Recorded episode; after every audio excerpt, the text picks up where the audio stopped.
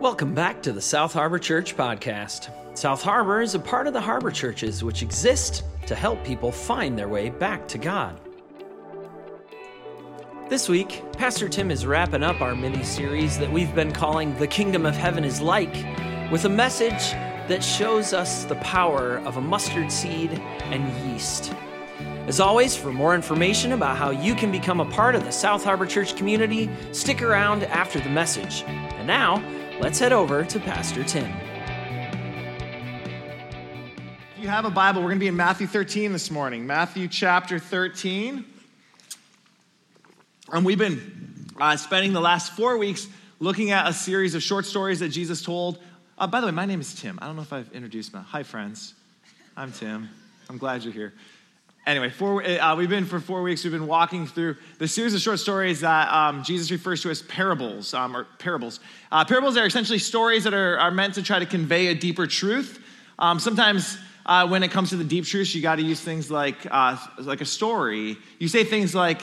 Uh, it, the kingdom of heaven is like. It's kind of love is like, and then you find yourself. I, it's hard to put a definition on it when you tell stories. Um, during during the first song, my four year old leaned over to my wife and said, "Mom, why do they want to set the church on fire? Right? Sometimes metaphors get lost on uh, little, but Jesus understood like with the deepest truths, we, with the deepest truths, we uh, sometimes we need stories. And so he tells these four parables. And uh, what we've been trying to do over the last few weeks is we, I've been trying to build a case for why the kingdom of heaven um, is not just an important idea to Jesus, but it is his main idea. Uh, this is this idea of the kingdom of heaven or the kingdom of God is Jesus' main sermon. It is the um, the thing Jesus spends the majority of his life and then commissions his disciples to go and share with the world. Th- this idea um, will become the central idea and the very central sermon of the Christian movement. And so we've been trying to build a case for what is Jesus getting at when he tells these stories. Uh, what I want to do this morning as we kind of wrap up chapter 13 is I want to try to pull the four strands together. So, over the last four weeks, we've been working slowly. I want to pull them together and ask okay, what is, what is possible for the church? What is Jesus talking about in all of this? Uh, and to do that, we're going to root it in Matthew chapter 13. So, um, would you please? Uh, there's, there's four parables here, and uh, they're all very short. They're all just like a sentence or two. But Matthew chapter 13, beginning in verse 31. Jesus told them another parable. The kingdom of heaven is like a mustard seed, which a man took and he planted in his field. Though it's the smallest of all seeds, when it grows, it is the largest of garden plants and becomes a tree, so that the birds come and perch in its branches. He told them another, still another parable. The kingdom of heaven is like yeast that a woman took and he mixed and mixed into about 60 pounds of flour until it worked its way all through the dough. Jesus spoke all these things to the crowd in parables. He did not say anything to them without using a parable. So was fulfilled what was spoken through the prophet I will open my mouth in parables, I will utter things hidden since the creation of the world. And then if you jump down to verse 44, there's, we'll read two more quick parables. Uh, the kingdom of heaven is like treasure hidden in a field. When a man found it, he hid it again. And then in his joy, he went and he sold all he had and he bought that field. Again, the kingdom of heaven is like a merchant looking for fine pearls. When he found one of great value, he went away, sold everything he had, and he bought it. Uh, Jesus tells four stories um, about the kingdom of heaven, uh, four uh, short little parables. Uh, the first is about a mustard seed, a parable about yeast, a parable about buried treasure, treasure buried in a field, and then uh, a story about fine pearls that are worth everything. Um, now, um, uh, a couple weeks ago, we explored how every parable has like layers and layers of meaning. Um, remember this if you were with us? Uh, we we kind of did a deep dive into one. I just wanted to show you how you could take one story that seems on the surface to be really simple, and what, is, what a, a Jewish rabbi, Jesus is a Jewish rabbi, uh, the way they would teach is they would have all of these layers of, of meaning behind the parables. Uh, and that's certainly true with the ones that we um, just read. In fact, uh, those four parables, if you can do a deep dive. We're not going to do that this morning. Um, but you could do a deep dive in the four parables. Uh, the four parables, for instance, there are all these remezes in the parables. Remember remez, like a biblical hint?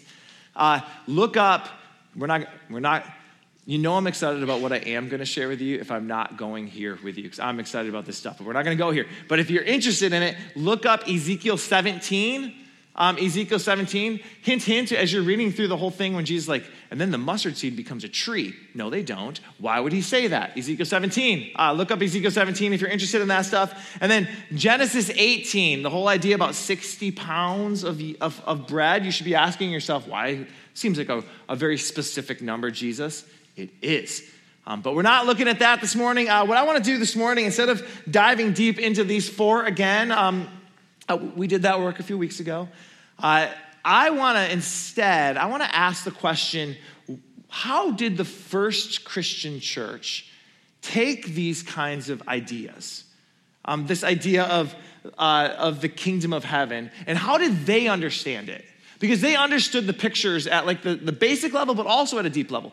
They understood that a mustard seed, tiny little seed, um, really uh, barely, vis- barely visible with the human eye, small little seed, and yet when this seed gets in the ground, and this is seen throughout Galilee, the northern region of Israel, when this seed gets in the ground, it's an invasive species and it will take over an entire field. You will see these yellow flowers. That's not it. Um, probably a couple back. You'll see these yellow, there we go. You see these yellow flowers uh, everywhere in Israel, um, kind of in the late May, early June. You'll see these things going everywhere. Um, in fact, it's such an invasive species that if one of those tiny little seeds gets under your house and gets any kind of moisture to it, it can crack the foundation of homes. It's an invasive species. It starts small and it grows fast. Similar uh, idea with yeast. Uh, yeast, not visible to the human eye, can't see yeast. Um, but yeast, when what they understood was that if a little bit of yeast gets in flour, you learned this lesson during COVID, right? A little bit of yeast gets in flour. You made your sourdough bread. Um, a little bit of yeast gets in flour, and you let it sit for a while. It changes the entire consistency of the flour. Like the whole thing changes because of a tiny, uh, not visible to the human eye thing. So, what they understood that Jesus was saying was okay, the kingdom of heaven, it starts small, but once this thing gets going, there's no stopping it. They got that message. Uh, but they also understood that it's not just that it starts small and it grows and it's kind of like, like it, it changes things. What they also understood was that it's really good. Like it's, it's, it's growing and it's growing in a, uh, an exponential rate, but it's, a, it's, it's fantastically good. And so the, the parable, they understood the, the metaphors Jesus is equipping here. Treasure buried in a field, worth everything. You, you'd sell you what you have to get that treasure. They understood what a fine pearl is and how fine pearls in the ancient world are worth a lot. And so what they understood what Jesus is saying is okay, the kingdom of heaven, and again, we can go deep into this stuff, but catch the basic picture. The kingdom of heaven is going to start small but when it gets going, it will change the very nature of the Roman Empire because it's that good. Uh, that's, that's, now, how did that happen? Okay, so, so how did that happen? How, obviously, it happened because we're here. How did that happen? How did a movement of 11 guys with Jesus on a hill as he commissions them to go into all the earth? How did 11 guys on that hill go into all the world, so much so that you and I are gathered here. The, the body of Christ, the church, extends into every country. Like, how did that happen? Um, uh, there's a great book I'm going to recommend. I, I, strongly encourage you read it. Um, I read it earlier this month called Not In It to Win It by Andy Stanley. Anybody read this book? Oh yeah, okay. Uh, not in it to win it. Uh, Andy, it's I, again. I strongly recommend it. Um, I I'm, I do not agree with everything Stanley says, especially some of the way he thinks of the Old Testament. He and I may disagree, but the central premise I find of this book to be spot on. Um, he, he talks about COVID and all this, but he does a really great section in the middle where he talks about the history of the Christian church. Um, and uh, let me, so let me give you a, a short history of the Christian church. Um, I find this stuff to be really, really fascinating. How did we, we get here? Um, as we've said for the last four weeks, Jesus, and this is, this is maybe shocking to hear, but Jesus did not come to start a new religion. Process that. Jesus came to launch a whole new worldview. So it, a, a, new religion, the earliest Christians understood was too small, that it would sit alongside all these other, that's too small. What Jesus came to, to launch into the world was a whole new way to think about what it means to be human, a whole new way to view all of reality, all of life, a whole new worldview. That's how the, the first Christians thought of it was um, they, they referred to themselves as the new humanity. Like this is a whole new thing that's bursting onto the scene. What was normal before, the first Christian said, well, that's not, that's not what's supposed to be normal. No, we've been saying that for four weeks, but what, what do we mean when we say that? Um, okay, well, think of, uh, so y- y'all have a good 4th of July? Anybody light things on fire, throw them into the air? Okay, 4th of July. Um, so think back, you know, a couple hundred years ago uh, to the first 4th of July, uh, that July 4, 1776, Declaration of Independence is signed. You, you know the famous words in the Declaration of Independence. Um, we hold these truths to be what? Self evident that all men are created equal, that uh, they are endowed by their Creator with certain unalienable alienable rights, that among these are life, liberty, and the pursuit of happiness. Our founding, our founding fathers said that, that it's self evident that all people are created equal. It's self evident, they said. That, I mean, it, it's trans, it, like you look out and you say, well, of course. And to this day, um, we would say, of course right? You put in a room a, group of Americans, Christians, non Christians, atheists, agnostics, you put them in a room and you ask, is it self evident that all people are created equal? And we will all say, most people would say, of course, of course it's self evident. But then you got to take a step back and you have to ask the question well, where does this idea come from? Because for the history, the majority of the history of the world, the very opposite was believed to be true. In fact, the dominant worldview, and this was the dominant worldview at the time of Jesus, the dominant worldview in the Roman world was that it was self evident that some people are superior to other people. And because that's self evident, it was self evident in the Roman world, the world that Jesus launched his movement into, it was self evident that slavery was natural, obvious. In fact, um, here, listen to this quote from Aristotle in the fourth century BC. For that some should rule and others be ruled is a thing not only necessary, but expedient. From the hour of their birth, some are marked out for subjugation, others for rule. Slavery, they said, oh, that's self evident. That's obvious. Slavery is obvious. Also, it was self evident in the Roman world that men were superior to women. They said, look around, look at like, like the male body is superior, the male mind is superior. They said everyone, everyone knows that. That's obvious. That was self-evident in the Roman world. Uh, in the Roman world, it was self-evident that adults were superior to children. So self-evident that adults were superior to children that not only was it legal, in some cases, it was viewed as the humane thing to do to, if you had a child that you didn't want, Usually, uh, if, it w- if it was a female child you didn't want, because again, men were superior. That was self evident, they believed. So, if you had a child you didn't want, there was a whole process. It was called exposing the infant. We talked about it uh, back when we talked about Ephesians.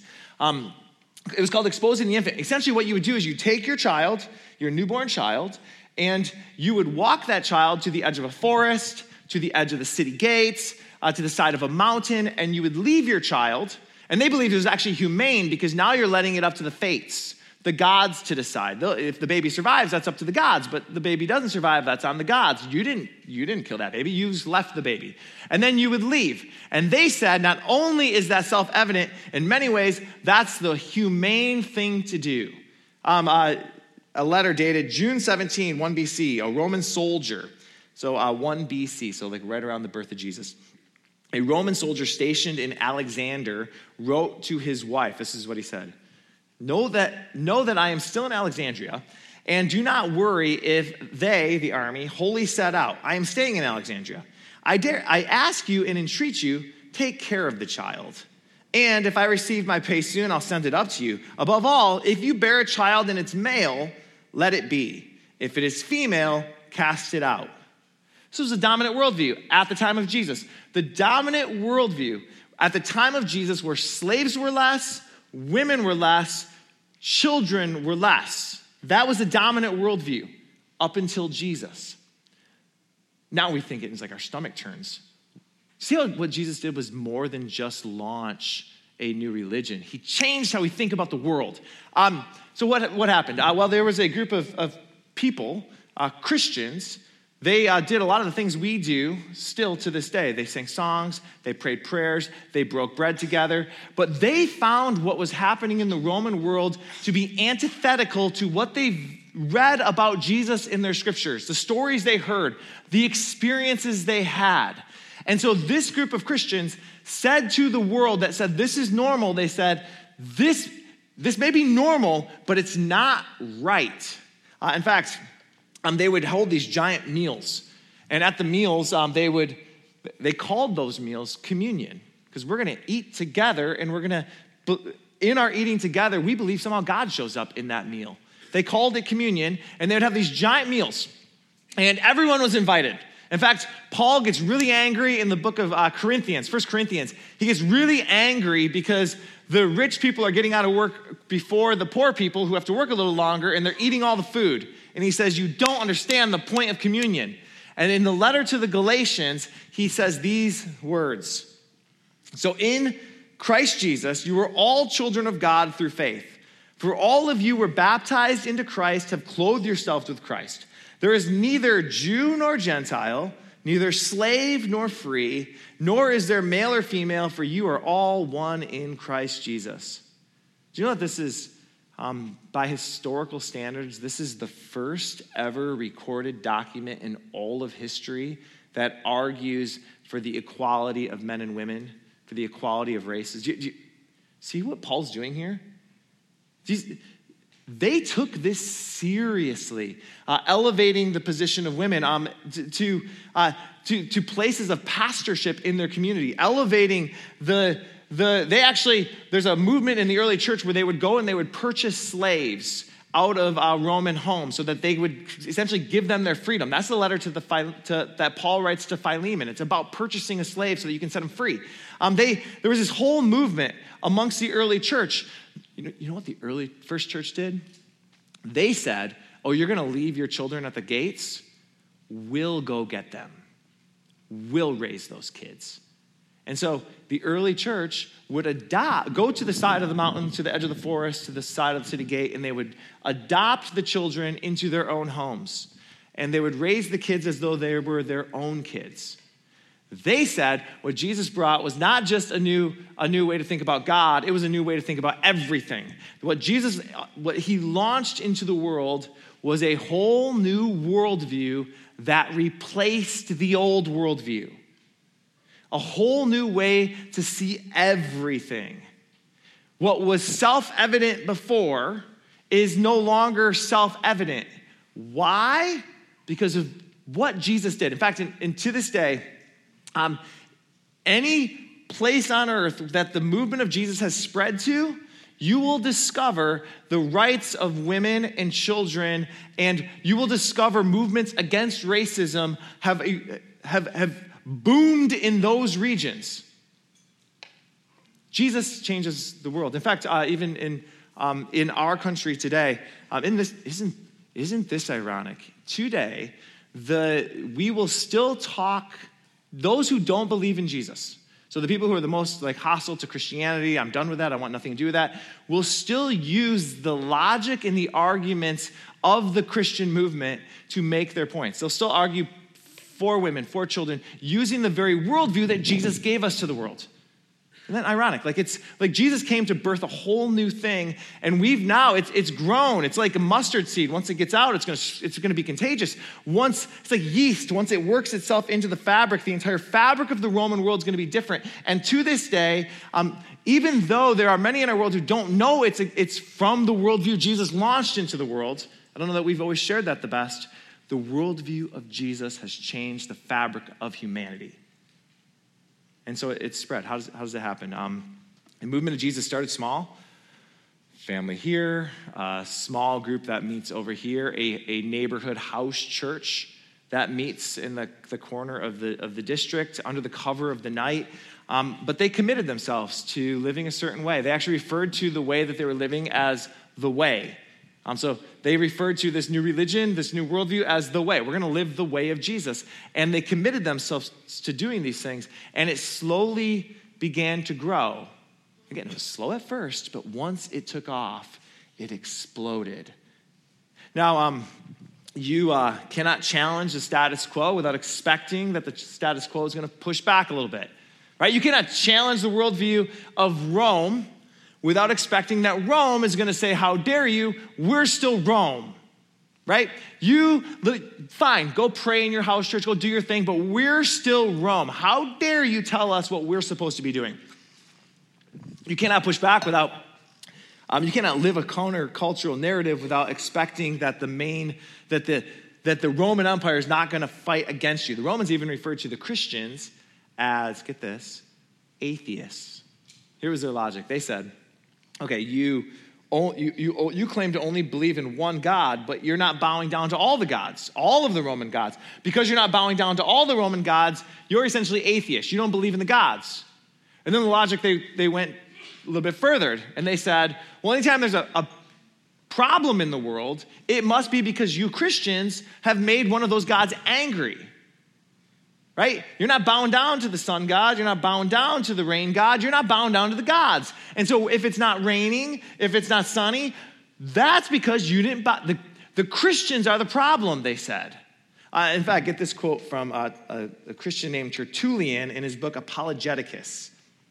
Um, he was a lawyer who stumbled his way into a house church, saw what was going on in this church, was so fascinated by it that he kept sticking around until he gave his life to this Jesus. Uh, he writes this He says, If the Tiber reaches the wall, if the Nile does not rise to the fields, if the sky does not move or the earth does, if there is famine, if there is plague, they cry at once, the Christians to the lions.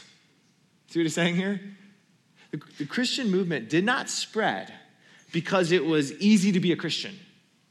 Christian movement did not spread because it was politically advantageous to be a Christian. The Christian movement spread when Christians were getting blamed for pretty much everything. And so, uh, crosses, you know, right now it's a, it's a symbol for us of, of, of, of Christ and conquest. And, and, but crosses were a Roman torture device and on those crosses, they would line the streets. So as you made your way to your house church, you walked by your friends. And you're reminded this is the cost. Uh, and the Colosseum. Some of you been to the Colosseum? Colosseum, uh, they would uh, hold these games in which they would feed Christians to lions. You know these stories. They'd feed Christians to lions, all as a way of saying, How dare you start this how dare you push back? How dare you not just fall in line? How dare you? How dare you? Uh, and, and yet, um, Tertullian also goes on to say that the blood of the martyrs is the seed of the church. Because he said what he noticed was is the, the more Rome pushed back, the faster, like, like a mustard seed, it grew. Like yeast, it spread. The, the more they pushed back, the faster the movement grew. And by the time we got to the second century, just a few generations after Jesus, there were these splinter cells of Christianity that were kind of sprinkling the Roman map. They were popping up everywhere, these little splinter cells. But those splinter cells kind of splintered, and then those splintered, and those splintered, and we had this movement growing. And the emperor at the time, a guy named Trajan, Emperor Trajan, he saw what was happening. He realized, okay, this thing is getting contagious. We got to stop the movement. So Emperor Trajan devised a plan. You guys following this?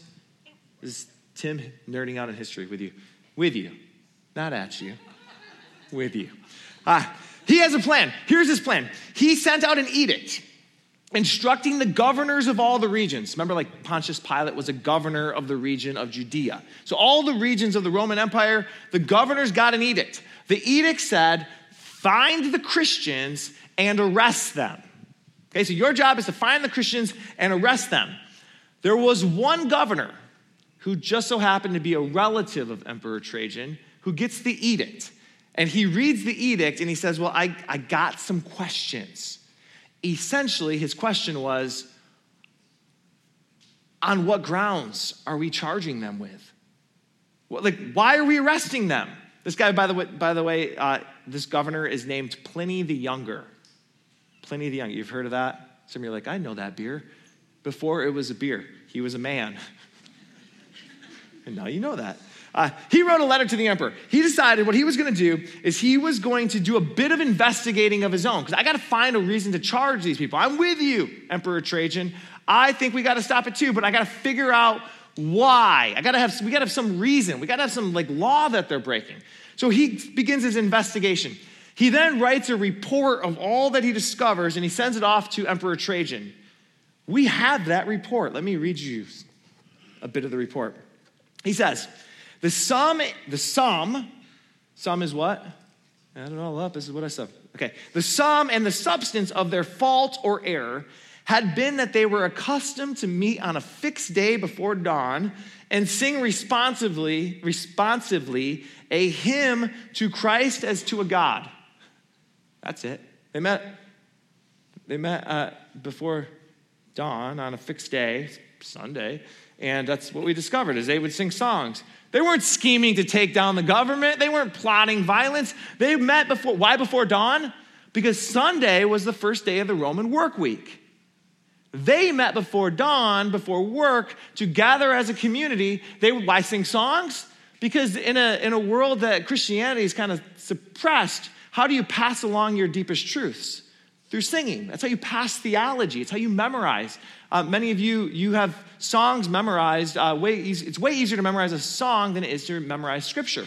And so they would sing these songs, remind themselves of their theology, um, but they weren't plotting to take. This was his report. I investigated, and what I discovered was they get up really early and they sing. and then he goes on. So they were accustomed to meet on a fixed day before dawn and to bind themselves by oath not to some crime. Get this, this is, this is the best part. Not to some crime, but not, but not to commit fraud, theft, or adultery, not falsify their trust, nor refuse to return a trust when called upon to do so. What, what's the big discovery of Pliny? They meet together and they like sing these songs and they talk about how they're not going to break the law. And they talk about how they're going to be fair to each other and that they're going to pay each other back if they if they borrow. They meet together uh, and they like they talk about how Emperor Trajan, they're better Romans than we are. Right? To all of the Roman worship, all the Roman God worshiping Romans, they're ripping each other off and they're saying, Yeah, but it's my right. But these Christians, they're getting together and they're saying, I don't care if it's our right, we're not going to do that. Scandalous. They did that. We should do that again. We should do that again.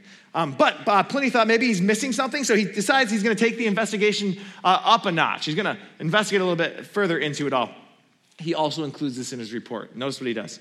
He says, I judged it all the more necessary to find out the, what the truth was by torturing two female slaves who were called deaconesses. Yeah, they don't call them slaves, they call them pastors. That's weird.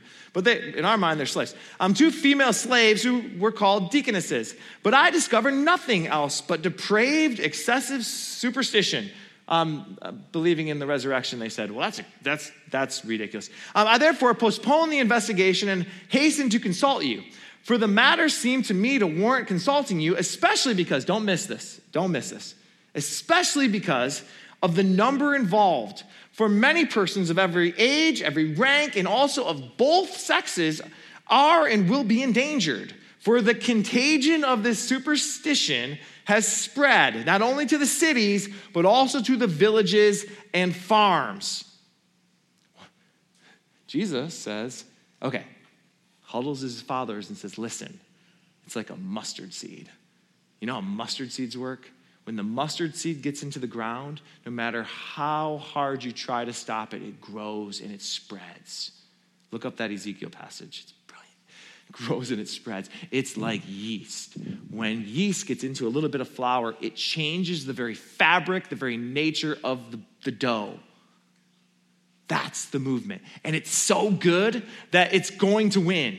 It's like fine pearls. It's like treasure like buried in a field. Once they see what they're missing, this thing will launch. It, there's no stopping it. That's what, that's what they did. I think we should do that again. Um, anyway, uh, Pliny sends out his report. So he's done his investigating. He's got his report. I, I, they sing and they get up early and then they talk about how they're not going to break laws. And then I tortured a couple of them. And uh, what I discovered was uh, yeah, they're pretty good people. Here's my report. I don't know how to charge them. Emperor Trajan, uh, he's got his own report. We won't read that. But he, he reads the report. He sends a report back. You can look it up. He sends a report back. Essentially, the report comes down to this He says, They didn't do anything wrong. Charge them anyway. They're bowing down to Jesus. Charge them with that. Torture them and kill them. If they decide they don't want to bow down to Jesus, okay, we're, we're peaceful people. Let them go. But if they insist on bowing to Jesus, torture them, char- charge them, torture them, and kill them anyway. And so you know how the Christians responded to this. Well, that's too much. We're going to kill you first. No! The Christians, you know how the Christians responded? They didn't speak a single negative word of, of like, we're going to take down this thing. Not one single negative, like, we're going to take it back. The Christians responded very different. How did the Christians respond? Um, well, it turns out we have their playbook. Do you know that you have the Christian playbook? It's how they launched the movement, it's, it's how they changed the world. We have their playbook. It's, uh, it's scattered in the book in your Bible called Acts, short for Acts of the Early Church or Acts of the Apostles. Um, the book of Acts gives you, our, gives you their playbook um, really brilliantly. Uh, Paul, one of the first church planters, writes two thirds of the New Testament, Pastor Paul. Paul gives you their playbook. We have their playbook. Essentially, their playbook comes down to uh, two central ideas that they find in the life of Jesus that they say these two ideas are worth like holding on to. These two things are how we want to be known. This is, this is their playbook. Let me give you their, the two central ideas. Uh, two ideas from Jesus uh, a prayer and a command. So the prayer, they said, well, that's, that's what we're supposed to do or be. And then the command is, okay, that's how we're going to do that or be that. The prayer. Now, we, um, we often talk about uh, the Lord's Prayer, and uh, it's, you know, we think, you know, our Father who art in heaven, hallowed be thy name, that, that prayer. Um, but did you know that Jesus, so that's a prayer Jesus teaches us to pray. When the disciples say, Jesus, how should we pray? He says, this is how you should pray. But do you know that Jesus also has a prayer that he prays for us? Kind of brilliant, actually. Jesus actually has a prayer that he prays for us on the night right before they arrest him and charge him and then uh, torture him and kill him. Jesus prays a prayer, and we have his prayer. It's in, uh, found in John 17. Um, essentially, there's three sections. First, he prays for himself because he knows what's coming. Then he prays for his 12 disciples because he knows it's coming. And then he prays for us. Let me read you what he prays. My prayer, verse 20, my prayer is not for them alone. I pray also for those who will believe in me through their message. Who's that? Us. Pay close attention to this next part. He says, that all of them may be, what does your Bible say? One. Father, just as you are in me and I am in you, may they also be in us. Why? So that the world may believe that you have sent me. I have given them the glory that you gave me, that they may be one as we are one. I in them and you in me, so that they may be brought to complete unity. Then, then, then, circle the then, then, then, then, the world will know that you have sent me and loved them even as you have loved me. Interesting.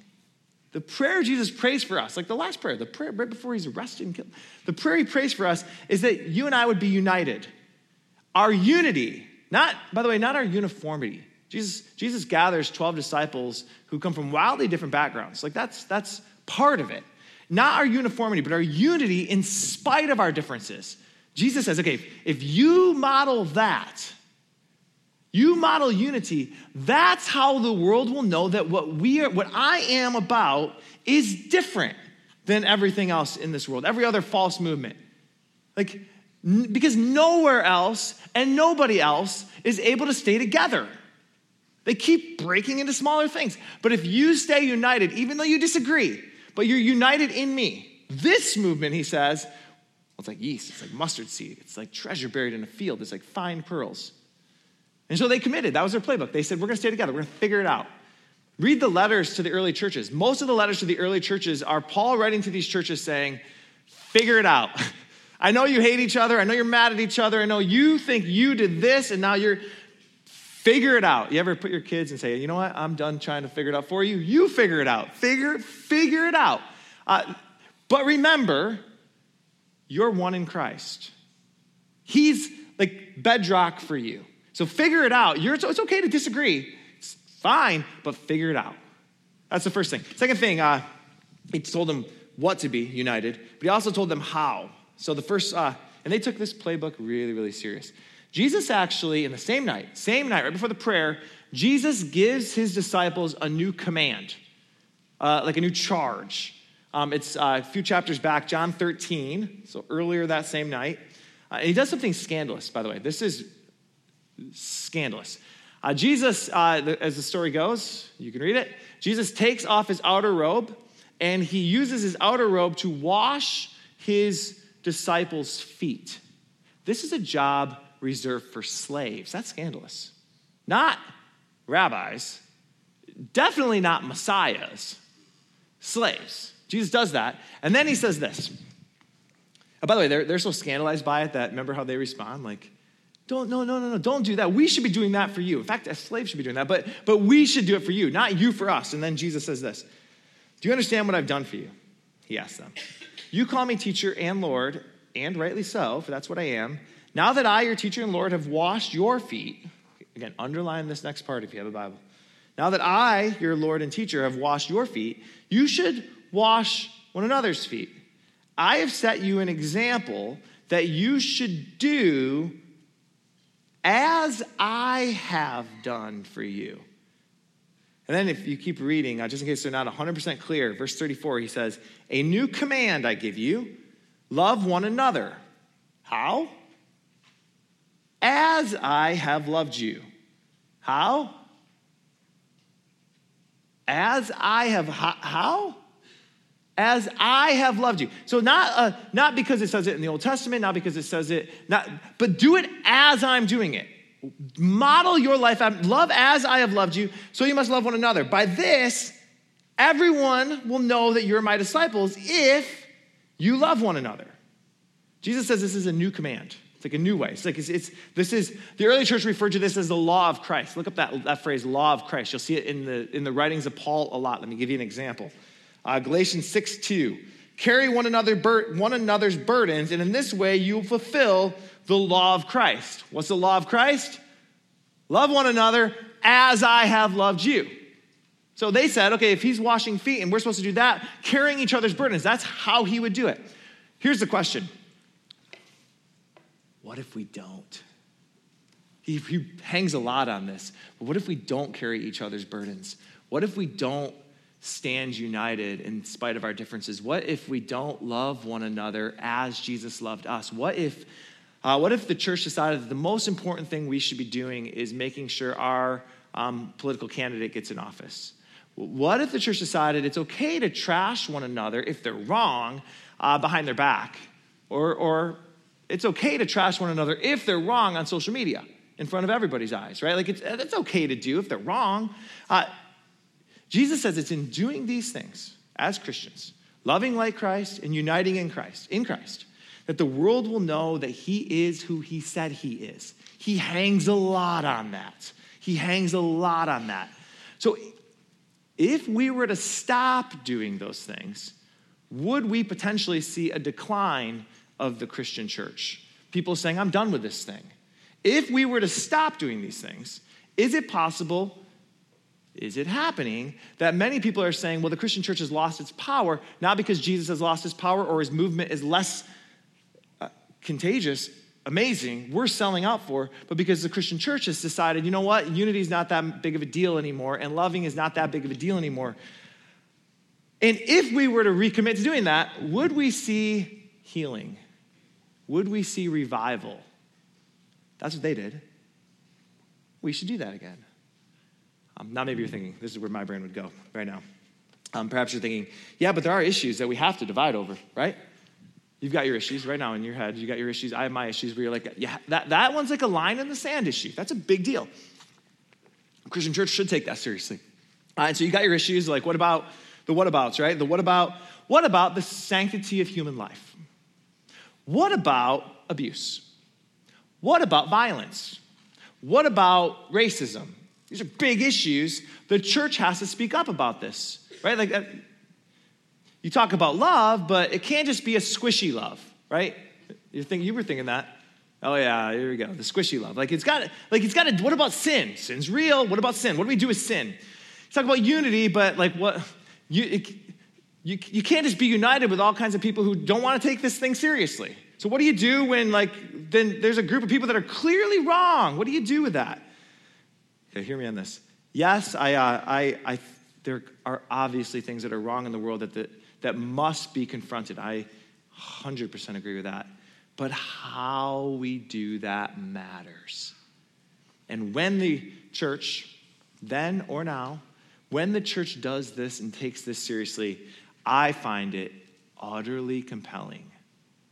Let me give you a couple stories. Um, it, you remember, uh, you absolutely remember, uh, the tragic, it was 2015, the shooting in Charleston, South Carolina. Remember the story? Um, one of the most horrific uh, acts of gun violence uh, that we've seen, mass shooting, racially motivated. Uh, it was uh, in a black church um, during a Bible study. A man by the name of, remember the name Dylann Roof, walks into a church, and uh, he's an avowed white supremacist, and he walks into a, a predominantly black church, and um, nine African American uh, Bible study members. He opened fires on them, including a state senator and the church's pastor. Um, opens fire, and uh, and then he goes back to brag about it and to laugh about it and to tell jokes about it, and it should make your stomach turn. Um, it's one of the worst acts of tragedy, horror, evil uh, that, that we as a country have seen. Um, this is about as bad as sin, sin can get. Um, during the sentencing, so as they're sentencing Dylann Roof, uh, the relatives in the, uh, the, the relatives of the victims were uh, able to share some stories and to confront Dylann Roof. And um, one by one, you know what they did? One by one, they forgave him. One gentleman, a guy by the name of Anthony Thompson, whom I find to be an absolute inspiration, uh, his wife Myra was shot and killed at uh, point blank range. And um, he looked his wife's murderer in the eyes during the sentencing, and he said these words I forgive you, and my family forgives you. But we would like to take this opportunity to ask you to repent, to repent, to confess and give your life to the one who matters most, Christ. I love how um, Andy Stanley, Pastor Andy Stanley, talks about this event. He says this, because this is what I was feeling too, but he, he says it. Uh, Mr. Thompson invited Dylann Roof to make a decision that, according to Thompson's way of thinking, would enable Roof to share heaven with the folks he murdered, including his wife. Are you kidding? Wouldn't I hope you rot in hell be more appropriate? Perhaps. No doubt that would have reflected Roof's sentiment two years earlier as he calmly pulled out his weapon, stared into the eyes of his victims, and pulled the trigger over and over and over. The posture and the heart of Anthony Thompson went far beyond what was expected, went far beyond what the law expected, went far beyond what it means to be a good citizen. It went far beyond even how we think of what it means to be a good Christian but it looks a lot like Jesus. That's compelling. Now, was that just a squishy love that he felt? You can tell Anthony Thompson that that's just a squishy love and you don't got to stand for something. There's strength to that man's character. We can do that again. Uh, another story. Um, again, you remember where you were, and I know these are dark stories on a beautiful day, but uh, important, I think. Um, you, you, remember where you were when you heard of the, the absolute sheer depravity of um, the U.S. gymnastics coach Larry Nassar and uh, the, the, the, number, team doctor for the USA gymnastics team, and uh, the number of women, young women, um, kids, uh, that he sexually assaulted. Uh, in total, so the, first to come forward was a lady named Rachael Denhollander, um, and she kind of broke the story open. But after she broke it open, um, 265 women, girls, came forward and said, Yeah, that was our story too. Um, 265 young women came forward and said, That's our story too. Uh, during, um, during her time, uh, when they were kind of uh, not, I don't think it was sentencing. I think it was in the courtroom itself. Um, but Nassar's in the courtroom, and Rachael Denhollander is finally, after all the girls have spoken, uh, well over 100 girls spoke in the courtroom. Um, and after the girls had spoken, she finally has her turn and she confronts Larry Nassar, uh, and she confronts the jury. And this is what she says. You remember this quote How much is a little girl worth? And then she let that question kind of hang in the air. How much is a little girl worth? This is after little girl after little girl after little girl has shared their story. How much is a little girl worth? I submit to you that these children are worth everything. And then she addressed Nassar directly, and she said this In our early hearings, you brought your Bible into the courtroom and you have spoken of praying for forgiveness. And so it's on that basis that I appeal to you. If you have read the Bible you carry, you know the definition of sacrificial love portrayed as of God Himself loving so sacrificially that He gave up everything to pay a penalty for the sin He did not commit. By His grace, I too choose to love this way. Should you ever reach the point of truly facing what you have done, the guilt will be crushing. And that is what makes the gospel of Christ so sweet because it extends grace and hope and mercy where none should be found, and it will be there for you. I pray you experience the soul crushing weight of guilt so you may someday experience true repentance and true forgiveness from God, which you need far more than forgiveness from me, though I extend that to you as well. If this is your first time hearing this, by the way, like it, tears are probably the right response. By his grace, I too choose to love this way. Those are shocking words, but they look so much like Jesus. When Paul, um, Pastor Paul, to a church he planted in Philippi. He's been getting beat up by the Romans, um, literally beat up by the Romans, uh, and so have they. And so he's trying to confront them and kind of help them think through like what they're going through. He says these words. He says, "Do everything without grumbling or arguing, so that you may become blameless and pure, children of God without fault in a warped and crooked generation." Maybe you think, "Yeah, we're in a warped and crooked generation. Children of God without fault." In a warped and crooked generation. Then you will shine among them like stars in the sky as you hold firmly to the word of life.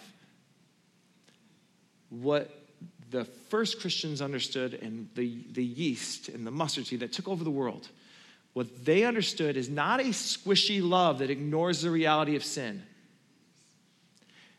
Not a false unity that, that says, okay, we're just going to pretend that there's not problems here. What they understood the, the command of Jesus and the prayer of Jesus, the playbook of the early church was not to, to water it down and make it squishy and pretend like it's just kumbaya, none of us have any issues.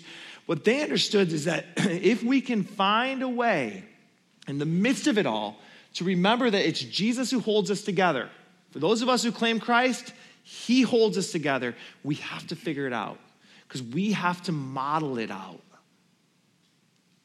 But you think, like, well, Ah, we live in a country that's growing hostile to Christianity. Theirs was worse. Um, you think, well, we have values and morals, and they're slipping in our world. The Roman values and the Roman morals had slipped further. Maybe you're thinking, well, we have grotesque abuse and injustice in our world, and it has to be addressed. The abuse and injustice in the Roman world was even more grotesque, it was even more inhumane. So, how and why did the early Christian movement expand? Explode into the world. They took the playbook seriously. They committed to living out their faith, they took it seriously. That's what they did. We can do that again. We should do that again. Right? Um, uh, today we're going to take communion, and um, we link in communion, we link our hearts to the generations of Christians before us who participated in uh, what they called communion. Um, what we, we link our hearts uh, to them and we link our will to them. Um, but this is not just, uh, it's, it's easy to think of communion as just, okay, this is just another religious thing that religious people do, and it's just another religious thing, and then we can go and hang out on a beach or something. But, um, but the first Christians understood that communion is not just a religious activity, this is an act of defiance. Um, where else in the world, it, to this day, where else in the world do you find groups of people who think different?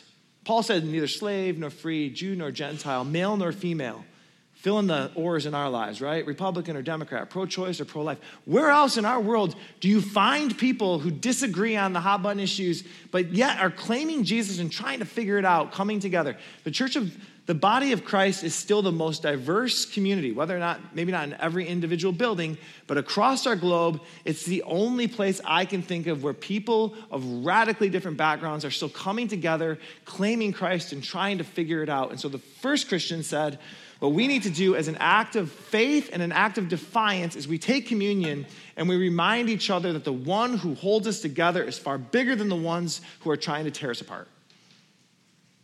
Uh, the way we do uh, that at, as a church here is we have four stations in the front, and then um, John, where's John Osterman? And John Osterman in the back will be, um, if you need, if you like someone to serve you, he'll be kind of roaming around. Uh, there's a gluten-free option at every table, um, um, but you'll take the bread when you come forward and dip it into the juice uh, individually, and um, and the band will lead us in a song of worship as we do that. Um, and we want to invite you to the table as, again, not just a religious obligation or something you just do, but as a way of saying, I know what those people down the row think about this whole thing, and I don't agree with them necessarily, but we are united in Christ. Um, it's, uh, we, we talk about communion having three meanings we come in communion, in remembrance, and in hope. We come in community together into commune with Christ. We come remembering the price he paid. Uh, and then we come in hope that this is not all there is. The book of Revelation describes heaven as a great banquet table. We're practicing for that. Would you join me in a word of prayer? Lord,